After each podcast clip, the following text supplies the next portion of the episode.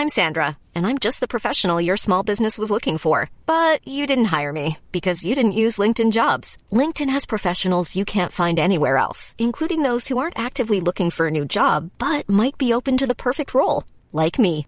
In a given month, over 70% of LinkedIn users don't visit other leading job sites. So if you're not looking on LinkedIn, you'll miss out on great candidates like Sandra. Start hiring professionals like a professional. Post your free job on linkedin.com/people today.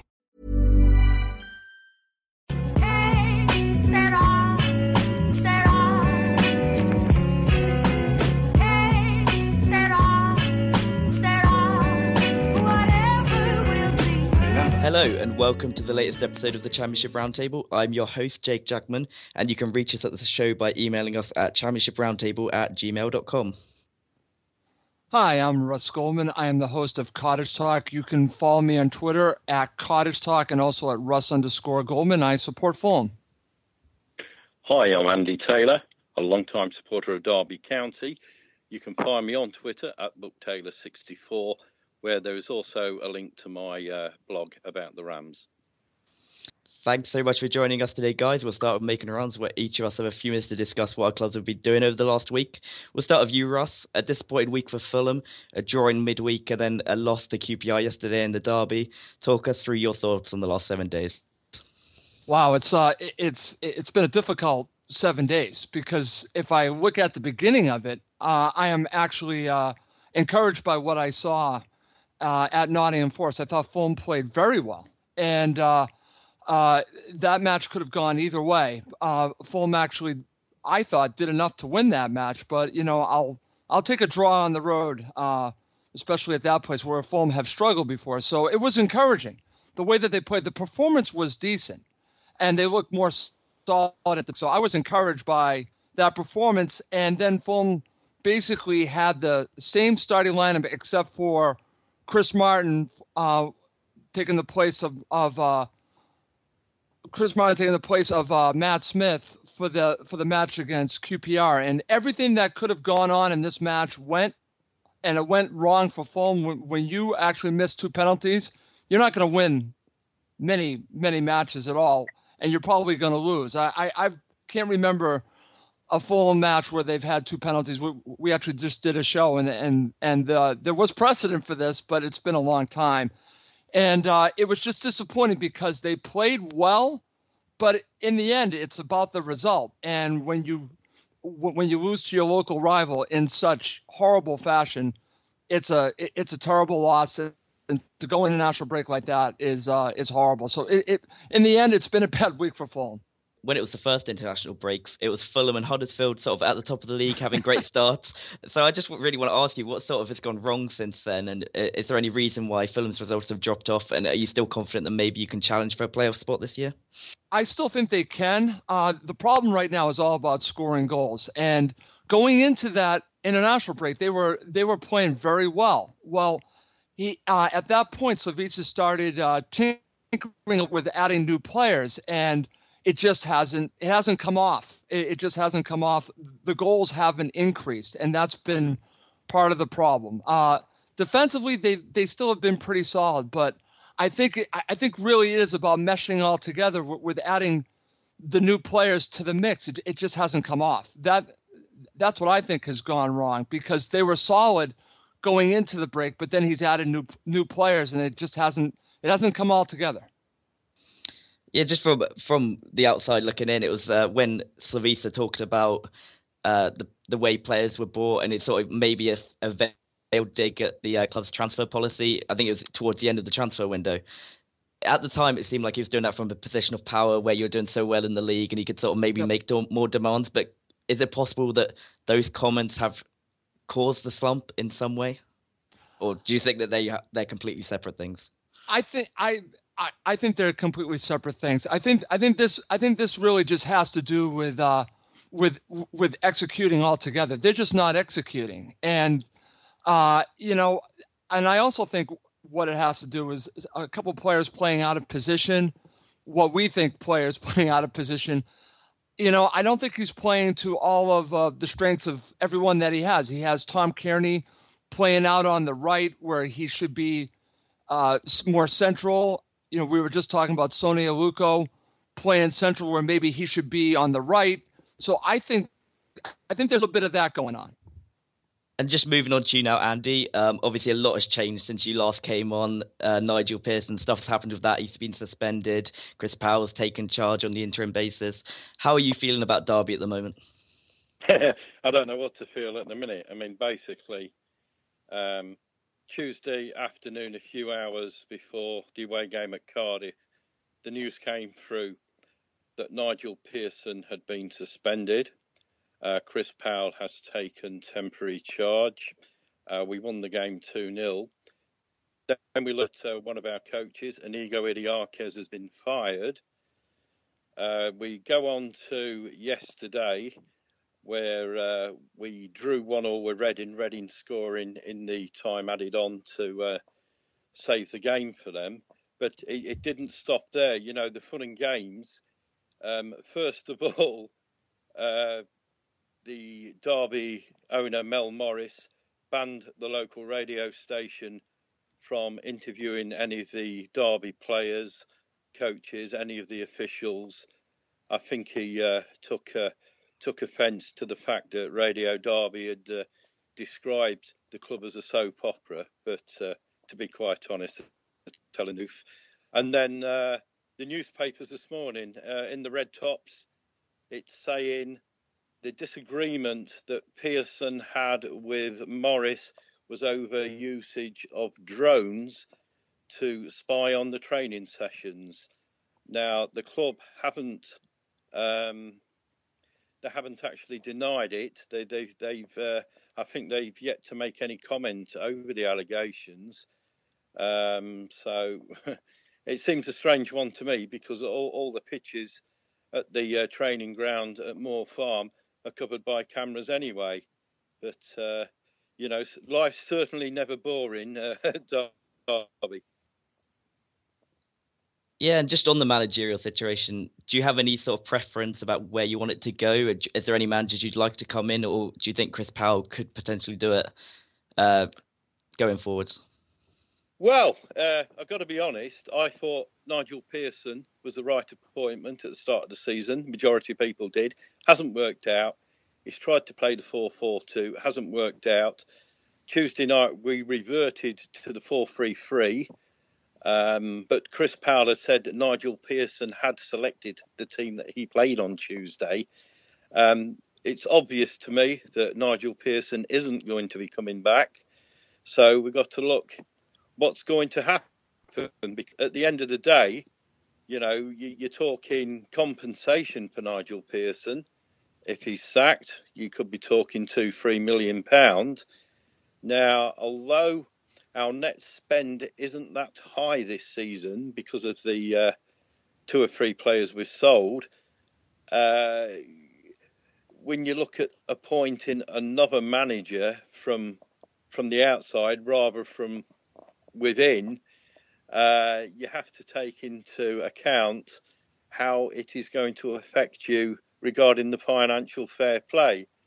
So I've got a sneaky feeling that Chris Powell will get the job for the rest of the season, um, which may may be the sensible option, you know, uh, to keep the books in order. However, uh, you know, you, you can't have it both ways but you've got to be looking at uh, a manager, another manager who's proven to uh, have, um, you know, been successful in gaining promotion to the Premier League. Uh, there's a couple of names that stand out, and there, there won't be uh, everybody's choice. But uh, Steve Bruce is currently out of work. Um, also, Neil Warnock is. So you know, who knows? My, my my guess is that Chris Powell will stay for the rest of the season. There were a few links to Steve McClaren. Obviously, he managed you before he came up to Newcastle and completely messed it up up here. But um, would you welcome him back, or do you think that that's sort of just paper talk and there's not really anything in that? Uh, I don't know if there is anything in it. It wouldn't surprise me if there was, but I, I certainly wouldn't want Steve McClaren back. He had us coasting um, towards the Premier League.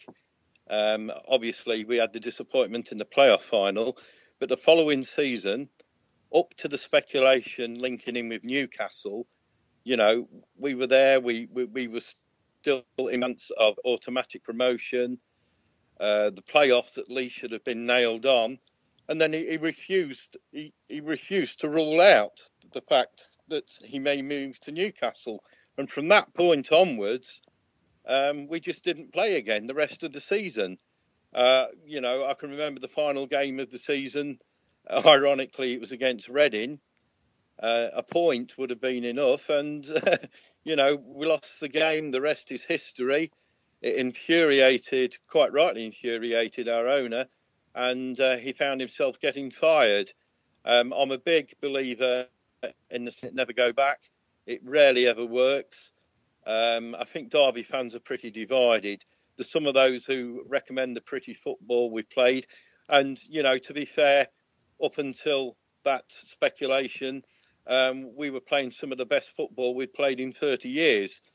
But uh, you know, once he's done it, you know, he's, done it once.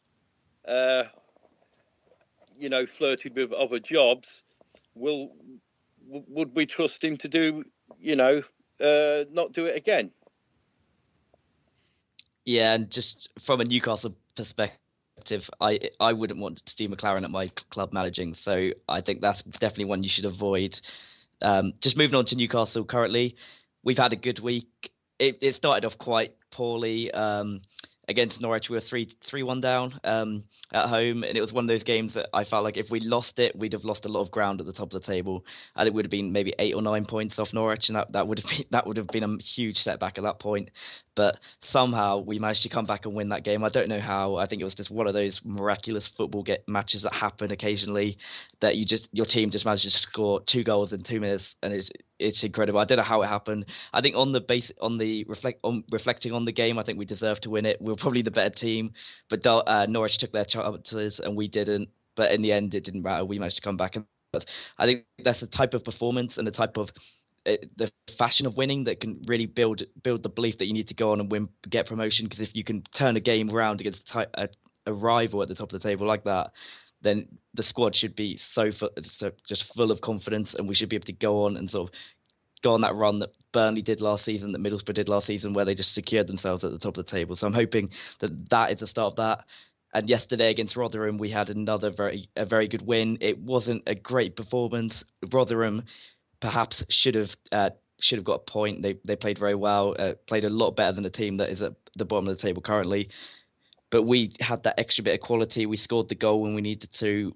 We managed to see it out, defended very well, and, and got those vital three points on the road. And yeah, there's some Newcastle supporters that were complaining about the fashion of the performance, saying that we should have scored more, saying that Rotherham were at the bottom of the table, and if we want to go on and win promotion, we need to be putting those sides to the sword and sort of be winning by three or four goals. But I don't agree with that. I think every single team has their merits. They're they're all very good and they're all tough to beat on their day. And when you go away from home, you cannot complain about three points, no matter what the performance is like. So I'm very happy with that and I think we've only conceded two goals away from home this season, which sort of shows how, how tough we are to beat on on the road. Uh, Russ did see Fulham beat us on the first day of the season, but I don't think that's going to be something that's ha- that happens a lot for the rest of the campaign. I think we've really started to build momentum, and I think there's four teams at the top now that are really starting to pull away. I think Huddersfield are still there. Norwich got another good win yesterday, and there's Brighton as well, who have recovered very well from the disappointment at the end of last season. So it's going to be interesting at the top of the table, but I'm starting to become more and more confident that we're going to be in that top two. I can't see. I think if a team finishes above Newcastle this season, they've done very, very well. And if a team does finish above us, they're going to get promoted. That's my current view on, on Newcastle. I'm very happy with where we are, and I, I think it's a great place to go on an international break now where we've got those two wins and we can really build on that when we come back uh, before Christmas.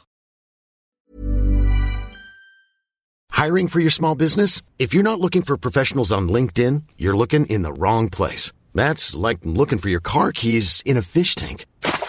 LinkedIn helps you hire professionals you can't find anywhere else, even those who aren't actively searching for a new job but might be open to the perfect role. In a given month, over 70% of LinkedIn users don't even visit other leading job sites. So start looking in the right place. With LinkedIn, you can hire professionals like a professional. Post your free job on linkedin.com/people slash people today. The secret to visibly firmer, summer ready skin is here. Osea's number one best selling Undaria Algae Body Oil, clinically proven to instantly improve skin elasticity and transform dull, dry skin to silky, soft, and unbelievably glowing. Rich yet never greasy, Undaria Algae Body Oil is formulated with sustainably sourced seaweed to help replenish the skin's moisture barrier and seven nourishing active botanical oils for results you can see and feel all over. The best part? Its signature scent. A blend of freshly squeezed grapefruit, cypress, and mango mandarin transports you to sun kissed summer days. This all natural scent is unforgettable.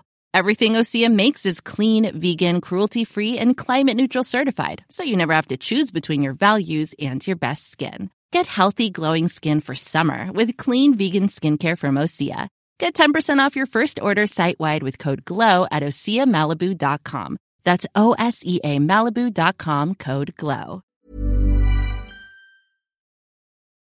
Just moving into the topic for today, I just want to quickly touch on the corruption scandal that sort of happened over the last week. Jimmy Floyd Hasselbaink has been implemented a current championship manager. There's a lot more names in the lower leagues that have, have been linked to this corruption things that have been going on. What are your thoughts on that? And do you think that it could possibly affect your own club? We'll of you, Russ. Yeah, um, you know, it's funny because that was a thought that went through my mind was like, well, wait a minute, they're, they're coming up with all kinds of names. This is a, a huge sting. Could it affect Fulham? I certainly hope not, because this really is about corruption. I, I actually did another podcast and we talked, about, and uh, the thing that is so scary about it is uh, Allardyce and also Jimmy Floyd Hasselbaink, the way that they are, the, the, the way that they were so nonchalant about it, that they know how this game works. So I think that uh, this thing is far reaching, meaning that uh, I think this stuff goes on in the game of football and, and it's scary. Uh, so I don't think this is the last that we've heard about it. I just uh, I, I hope that it doesn't touch Fulham. Yeah, just your thoughts on it, Andy. Are you sort of similar to Russ that you're so um, dis- disgusted at what, what is sort of going on, and do you think it could affect Derby? Uh, I don't know. Um, as, as, Harry Redknapp just been mentioned in it, um, he sat in the stands for us uh, last season. Uh, I don't know. I mean, to be quite honest, I'd only comment on the guys who have actually been caught red-handed. Excuse me. It's been going on since transfer fees first came in, but what is more um, infuriating about it happening today is the money these sort of people are on already. You know, Sam Allardyce was on a, few million uh, managing the England team and going into dodgy business for an extra 400 grand. You know, it just shows to me the, the whole culture of greed within the game at the moment. Um, hopefully, it's not going to uh, reach Derby County. I, I don't think it will. But uh, you know, you never know, do you? But I'm, I'm waiting for the, the rest of the names to be released with interest. Yeah, it's, it is difficult to comment on at the moment because obviously there's so much more to come out uh, of what the Telegraph have been doing. I think it's very concerning for me that Jimmy Floyd Hasselbaink, so it, the, the figures involved were not really eye-watering at all compared to what you earn in the game of football. I think fifty-five thousand was mentioned. Like that's that's not I mean, it's a lot of money for from where I'm sitting right now, but it's not an overwhelming amount for somebody involved in football, especially at that high level. So it's it's very concerning how nonchalantly they, they got involved, and it, it's worrying. It, I mean, it's obvious that things go on in football that we don't know about. It's a huge sport. There's greed. There's a lot of greedy people in, in the in the sport at the moment, but it, it is just concerning how that has come out. And I'm hoping, like you two, that it does not touch my club, and it has not yet. But I just want to move on to Aston Villa now because, um, yeah, they've been in the news quite a lot recently. They've come down after an awful season in the Premier League, spent lots of money. I think a lot of fans from other clubs have been a bit jealous of sort of the resources they have due to the parachute payments and the money they've earned in the Premier League. And they now look set to sack Roberto Di Matteo after a little over a month, not that long in charge, really. Um, have you been surprised by their struggles? And do you think they're going to recover and maybe challenge for playoffs? Uh, I'm not surprised because I kind of lived through this with Fulham. Uh, I saw your side as a little bit. I thought you were more prepared for this than say Aston Villa. I could see this coming w- with Aston Villa. So, so, so no, it, do, it, it definitely doesn't surprise me. Uh, I don't think that they're going to get relegated, uh, but I think that they're spending the, they spent their money, uh, a good amount of it on on goal scorers, which is fine, offensive players, but you need a balanced team. We we made the mistake of purchasing Ross McCormack and really nothing else around it, and that caused all kinds of problems. Well, they purchased Ross McCormack, they purchased some other offensive players, and and and I know that they have defensively as well, but I just don't think that this is a well-rounded team, and I think that they're going to continue to struggle regardless who's who the manager is. Yeah, I think that's a fair fair point. I think when I when we were relegated, I thought Aston Villa had a much bigger job on their uh, hands to sort of get up and challenge for the promotion because our squad was is still pretty good and we strengthened well and we had a manager that knows what he's doing more so than Roberto Di Matteo, who I think has been a very lucky manager. And I was surprised that they appointed him at the time because I don't think he has the sort of personality to turn that losing culture around into a winning one. And I think that's been reflected over the first five, uh, six or seven games. And it's probably the right time for them to get rid of him and sort of bring in a more experienced manager, one that can sort of get into the players and get them to realize that they're now in a new division. Like last season's gone, they need to move on from that, and they've got they've got a squad that should be in the top four of this division at least. And I'm surprised they haven't. I mean, you've talked about the money they spend mainly on offensive players, but they did also bring in Tommy Elphick, a very good defender. Mile Jedinak uh, did very well at Palace and did very well in the Premier League for a long time, and Richie De Laet as well, a good fullback who's done well in the Championship in the past. So it's not like they've only spent on attacking players, and it sure. But I mean, I think they're going to recover. I think they should. I mean, ironically, I think that Nigel Pearson would have been a fantastic man for that job when they got relegated, but he went to Derby, and obviously that hasn't gone great for him. And maybe maybe that's something that could happen because I think he's the type of character that they need at the moment. What what would your thoughts be on that, Andy? Well, yeah, I mean, to be quite honest, when they first got relegated, look through the squad, um, look at the additions they've made, they should be up there. They should be pushing for top six. Um, appointment of the manager. I like Roberto Di Matteo. I think he's a smashing blow. I don't think he's a, a top quality manager. Probably not a strong enough character. Um, they, they they need a sort of manager that's going to kick some butts now, and uh, you know demand that they uh, do the job that they were bought for. I mean, as as it stands at the moment, uh, if they cannot get um, somebody in to motivate that squad to get into the top six, then I think this goes deeper. I think it uh, it may be uh, a culture problem within the club. Uh, the thing is, when Di Matteo sacked, who applies for the, the job itself will be very interesting indeed, um, because um, if there's a, a culture thing, uh, they they may they may struggle to attract a decent quality manager without uh, paying over the odds for for him. Like as it stands at the minute, unless things really dramatically improve, I think they're going to finish mid-table or just below. Yeah, I think that's fair. Um, when we played them last week, they got a late equaliser, and it's and they could have easily went on a gone on and won that game. And at that point, I thought maybe that was the turning point. It maybe gave them a bit of belief and confidence that they can, you know, score goals and challenge the best teams in the division. But it just hasn't worked out like that. And it, it is concerning for them because once you get, if they're not really getting this season, their wage budget and the amount of money they've spent is obviously going to have an effect on their finances. They've recently been taken over, and I'm not a big fan of the owner. I think he's way too outspoken. He's way too involved in the football, and I, I think that it would take a brave manager to take that job. I've seen Steve Bruce mentioned, a former Birmingham City manager. We all know what Aston Villa fans are like. Two losses, three losses, that's going to become an issue. So I don't think he's a realistic candidate for that job.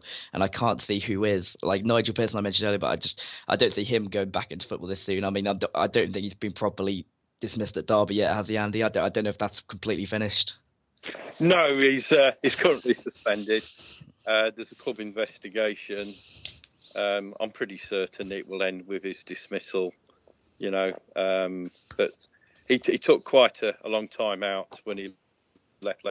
he, he may do the same again. He may want to uh, take time out, regather his thoughts, you know, and, and plan his next move forward. And you, you see, what I think about uh, the, the Pearson, Russ warned me about this uh, before we appointed him, was the fact he hasn't got Walsh and Shakespeare with him. That's right. You know, so is is is that not having them? Does that does that take some of the uh, the influence away? When we first appointed him, I thought, well, he's got Chris Powell and he's got Kevin Phillips and Inigo Idiakez. He's got a couple of Derby men in there, a well-respected former pro. You know, I was quite confident, but may, may, maybe that is what has gone wrong. He hasn't got the uh, the two usual sidekicks.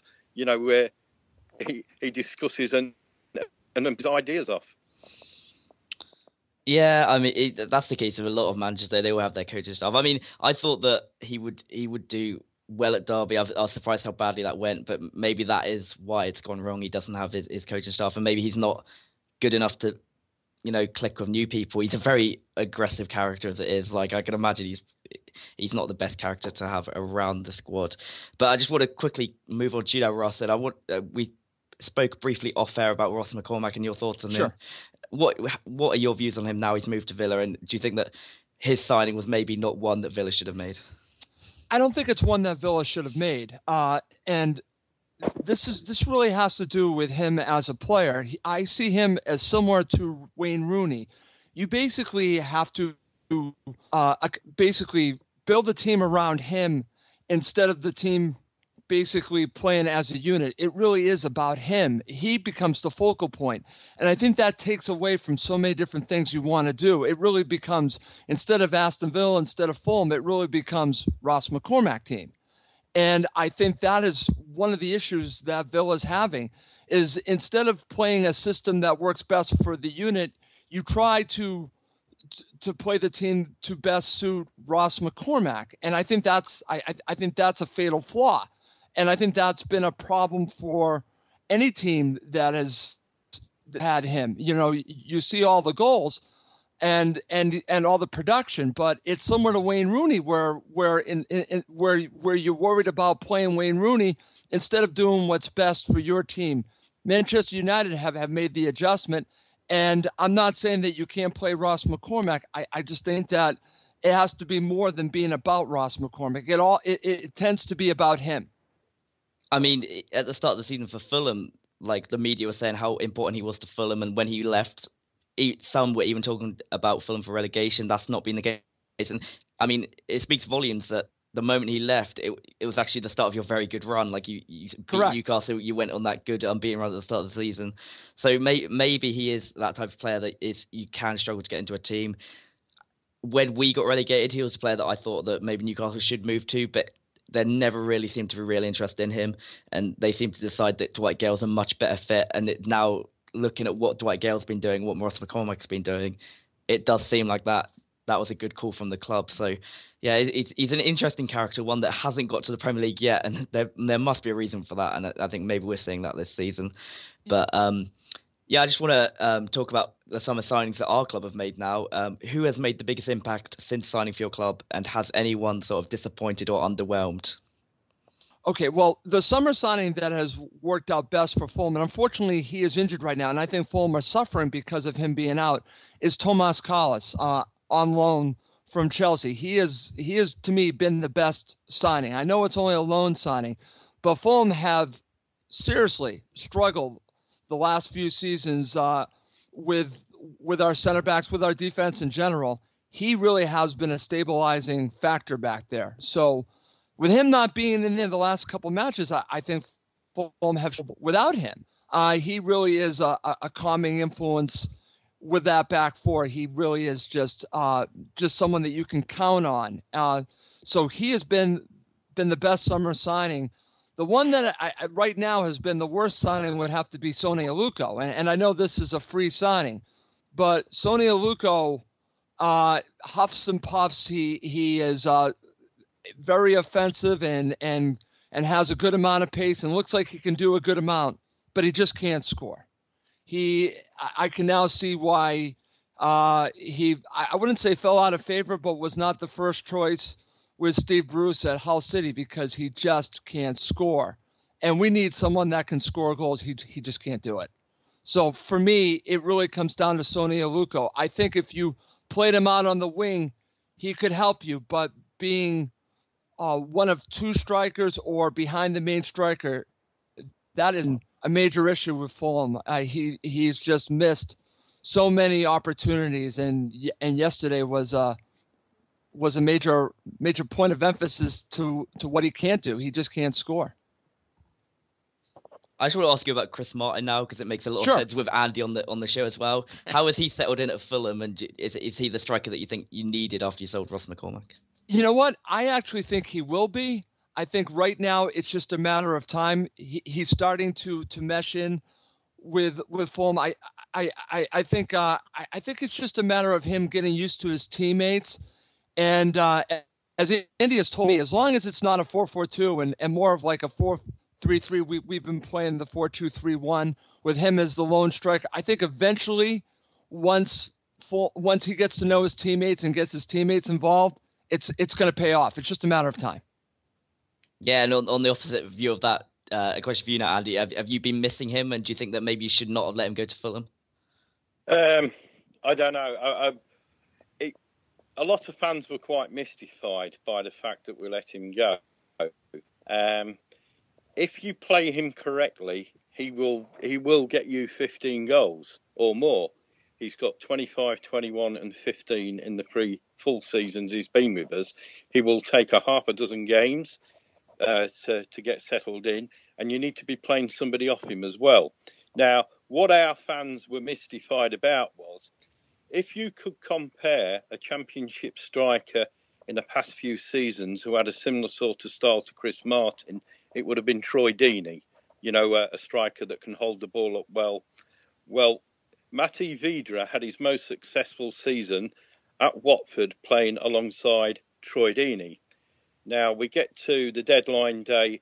Chris Martin has gone on the loan.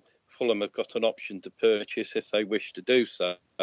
We bring in Matej Vydra, and at the, at the current moment in time, there's nobody around that closely resembles Chris Martin to take advantage. So you know, it was of kind of a funny one. But looking at it on the other side of the coin, um, the past few months haven't been his best performances in a Derby shirt. Maybe he did need the move. You know, we we don't know. We only we can only see what's going on uh, on the field itself. We we don't know what's going on behind if he's unsettled or if there's any other influences. So you know, it's a funny one. And just moving on to your uh, the signings that you made over the summer, I know Derby didn't make too many signings compared to Fulham and Newcastle, but uh, who has sort of stood out of the signings you have made, and has anyone disappointed? To be quite honest, um, two of them, uh, two of the three signings we've made were made on deadline day. Anya from Watford. He has impressed me. Good work rate, good attitude, fast. Um, you know, to me, that looks a good signing. Vydra, we've had flashes of it. He's scored a couple of goals, two goals in the last three games. He's come closer another couple of times. but like I say, we could do with a big man up front with him. Um, also, we've um, excuse me, we've got James Wilson on the season loan from Manchester United. Um, he's a young lad. I don't think he is going to be starting in most of the games. Well, not currently anyway. And it would probably be a little unfair to judge him. He does come rated uh, by Manchester United, but he's 21. So you know, I tend to think at the age of 21, you might want to be um, at least scoring in the championship. Hasn't looked particularly threatening, but to say that up up until Tuesday, we'd we'd played very very poor all season anyway. James Wilson is an interesting one because I uh, watched a lot of Brighton last year where he was uh, on loan there, and he didn't play a great deal. And when he did, he didn't look like he, he was good enough for the Championship for me. I think he he did well in the Premier League for Manchester United under Ryan Giggs. I think he scored a couple of goals, but since then, I think his attitude is a bit of a problem. I think I know when he was at Brighton, he he, he went out a lot and he, he wasn't maybe shown as much commitment to his profession as other people doing. that's why he's been taken over by so many strikers at Manchester United. I don't think he has a future there, and it, it, I was intrigued when Derby signed him. Thought it was another good chance for him to impress. And when I, he played against Newcastle, he didn't impress me there. So I, I would can't see him doing a great deal for you this season. I hope he proves me wrong and he sort of uh, gets down and scores goals. He definitely has talent, but he, he just hasn't done it. Um, he didn't do it at Brighton last season, and I just can't see him doing it at Derby this season, sadly. But I'll uh, just move on to Newcastle signings. Because Newcastle made about two squads worth of signings this summer, so yeah, there's been a few. Uh, Dwight Gayle, so he scored the hat trick that turned it around in midweek, and uh, you know, he, he, hasn't been he hasn't been great in every game, but when he does play well, he is very very good. Um, it's the, a season in the championship is going to do him the world of good, and I think he's gonna if we do go back up, he's going to be a force in the Premier League as well. I think it was a good move for him, and he's he's scoring goals, and that's only a good thing. And uh, the other player that I'd like to mention who's done very well is Ciaran Clark. I didn't think he was going to be a good signing. He was, I, it underwhelmed me when we signed him, but he's come into the starting eleven, uh, replaced Chancellor Mbemba, and he's done very well. He's solid, no nonsense, and working under a coach like Benitez is only going to help him because I think at Villa he hasn't been coached terrifically, and there has always been errors in his game, but they seem to be growing less and less as he plays for Newcastle, which is good. Um, the player I'd like to say that disappointed me since we signed him is Mo Diamé. He has not done much at all in a Newcastle shirt. Uh, he tries hard, but when he's on the ball, the quality of his passing and the quality of his shooting is not great. And I'm surprised he's still in the starting eleven. To be honest, I, I just don't really see what he offers. I know it's a like for like replacement for Moussa Sissoko. He's a similar sort of player, but I, it just isn't adding anything to our team at all. And I, I, we spoke about this at the time, Russ, and you said that you thought that would be the type of player that you want at Fulham. But since he signed for us, I just I just haven't seen it. I just I just don't really know what he gives. I hope it, he improves. I know he did very well for Hull last season. I'm sure he's going to score goals. He's going to do things, but at the moment, he's not impressing me. And the final of four topics today I want to discuss is the coverage of the championship. We spoke briefly when you last came on, Russ, that it can be difficult to follow sometimes. Do you think it deserves more television exposure? And how do you yourself deal with sort of the li- limited coverage? Well, I think it totally deserves more coverage. You know, listen, there there are many big teams in the championship. So many teams have gone up and down now. So I think it deserves so much more coverage. And uh, I don't understand why Sky Sports or someone else hasn't increased the amount of uh, coverage that they're currently doing. And I've said this before: if they don't, if the uh, if say Sky Sports or a network doesn't want to do it, let the teams cover it. Let they have the ability to stream it live. Why don't they?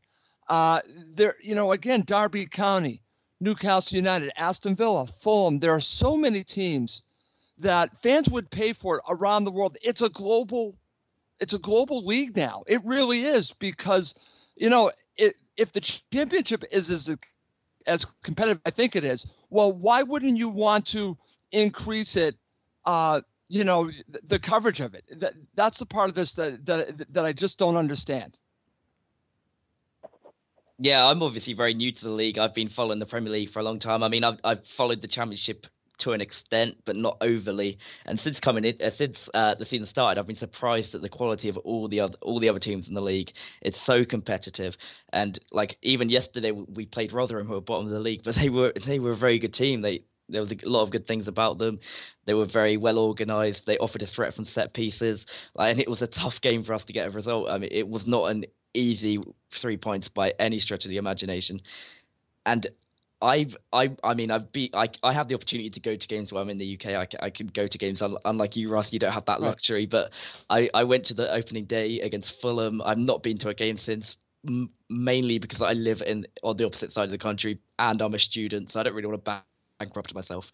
But I mean I'm lucky because Newcastle are often picked as a television game, and I can watch them I will go to a few more games this season, but it, like it, when Newcastle aren't televised, it's difficult to follow the matches and like radio commentary. I didn't expect I'd ever have to be following football radio commentary again, but I've had to adapt to that this season, and it's been strange. Like I, I thought that. Uh, I think it should, it deserves way more coverage. It's, a, it's, such a good league, and it does. It really it, it really does. And you asked me. I'm sorry to, to butt in. You asked me how do I follow it, and I'm going to tell you how I follow it.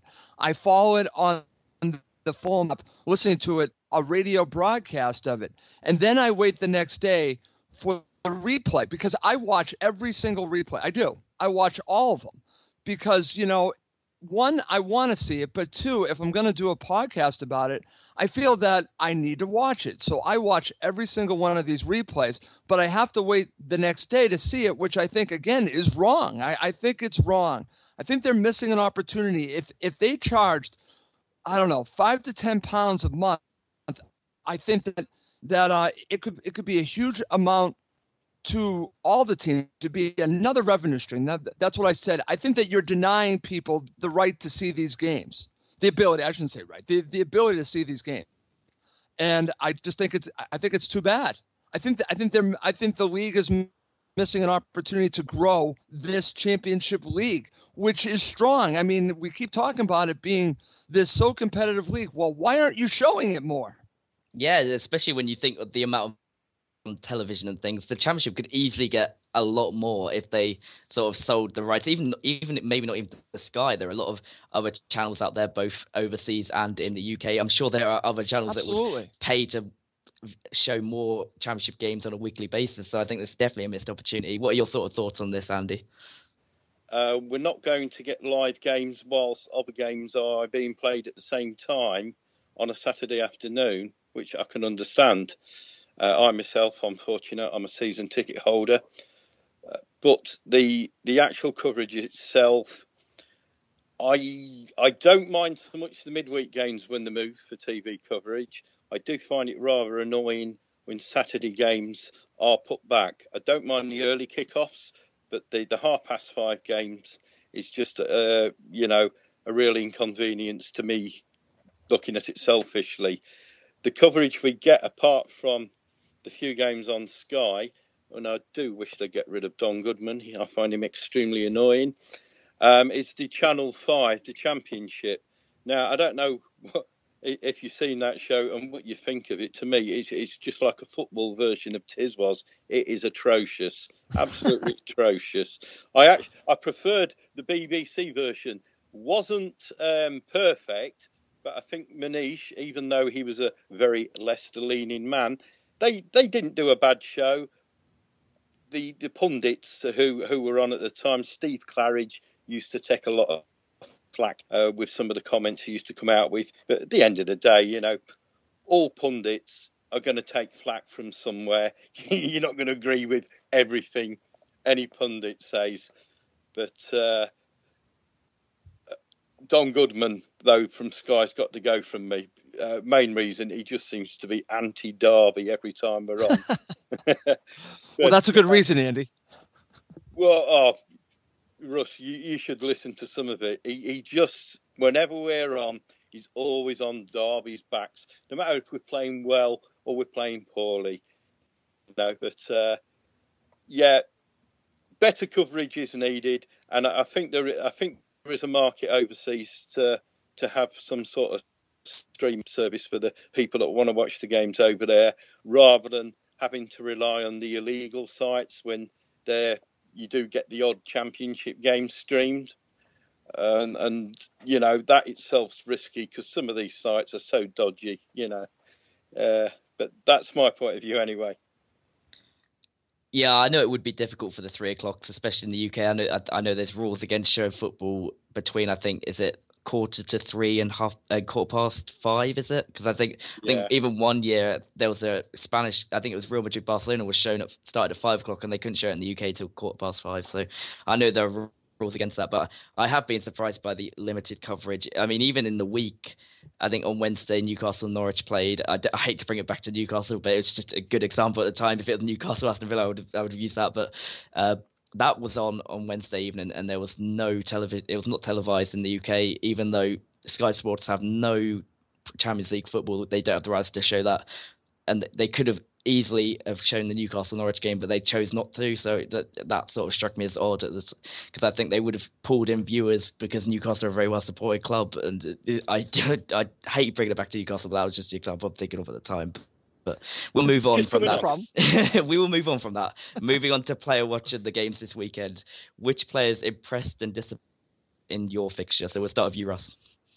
Well, for me, it has to be Scott Parker, and that is part of what we've been talking about the last 24 hours. Scott Parker played incredible for his age.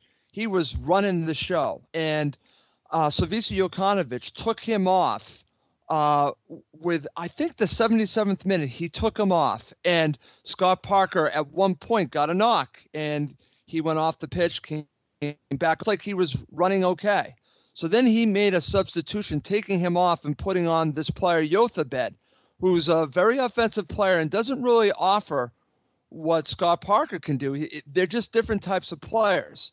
So the argument has been on my show and and uh, on on the forums. Why did he take off Scott Parker? If he was injured, that's one thing. Uh, but if it was tactical, uh, I think Jokanovic made a major mistake because after that, uh, after that, uh, QPR took over the match and and we're on the front foot and and actually uh, a mistake by Jozabed led to the QPR goal which gave them the victory 2 to 1.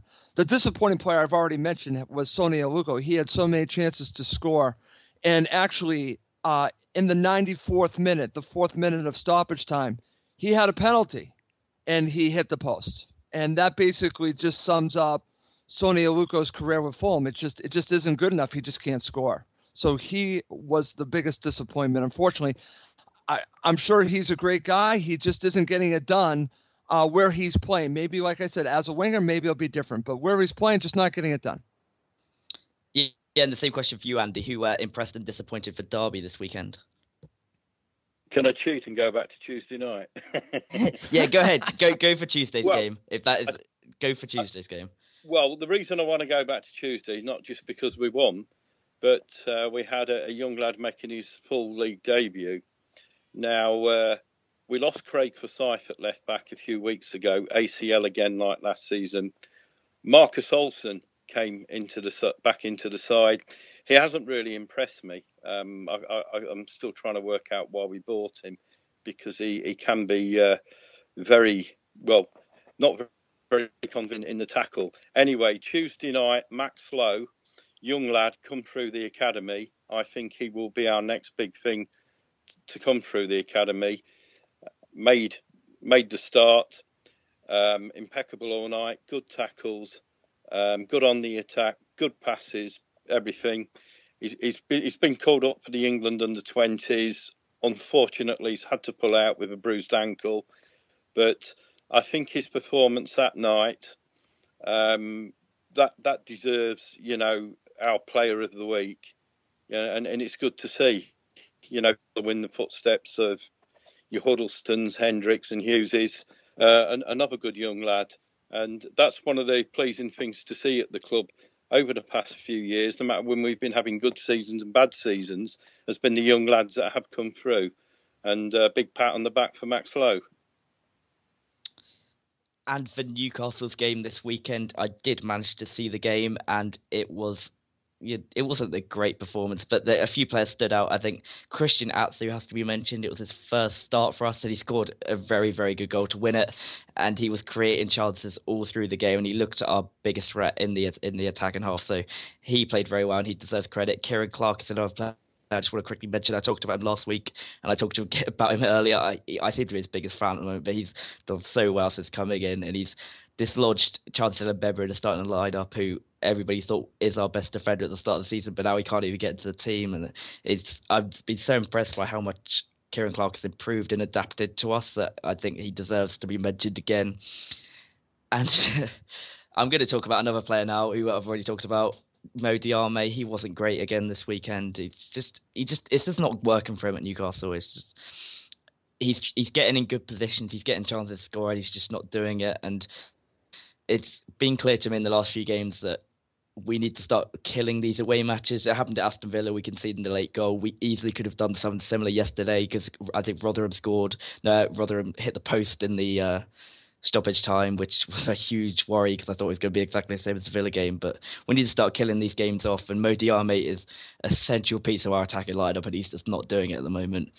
I would much rather see Ayoze Perez go coming into that number ten role, or even Dwight Gayle coming to that number ten role, and Alexander Mitrovic go up front because that could be quite interesting. That's how we won the game against Norwich. We put the two strikers on, and they worked very well together. So that's something that I think we could change going forwards, but with that, we're now out of time. We've covered a lot in today's show. Thanks so much for coming on today, guys. And if you'd just like to tell people where they can reach you or any projects you're involved in, now would be a good time.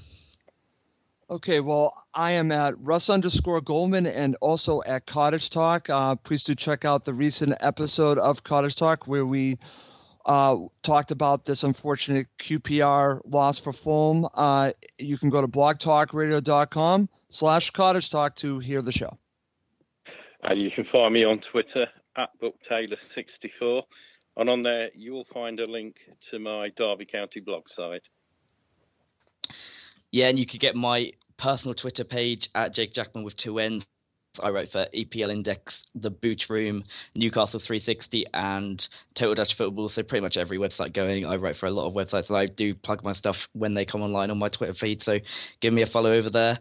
And I just want to thank you all for listening today, guys, and we hope you can join us again soon on the Championship Roundtable.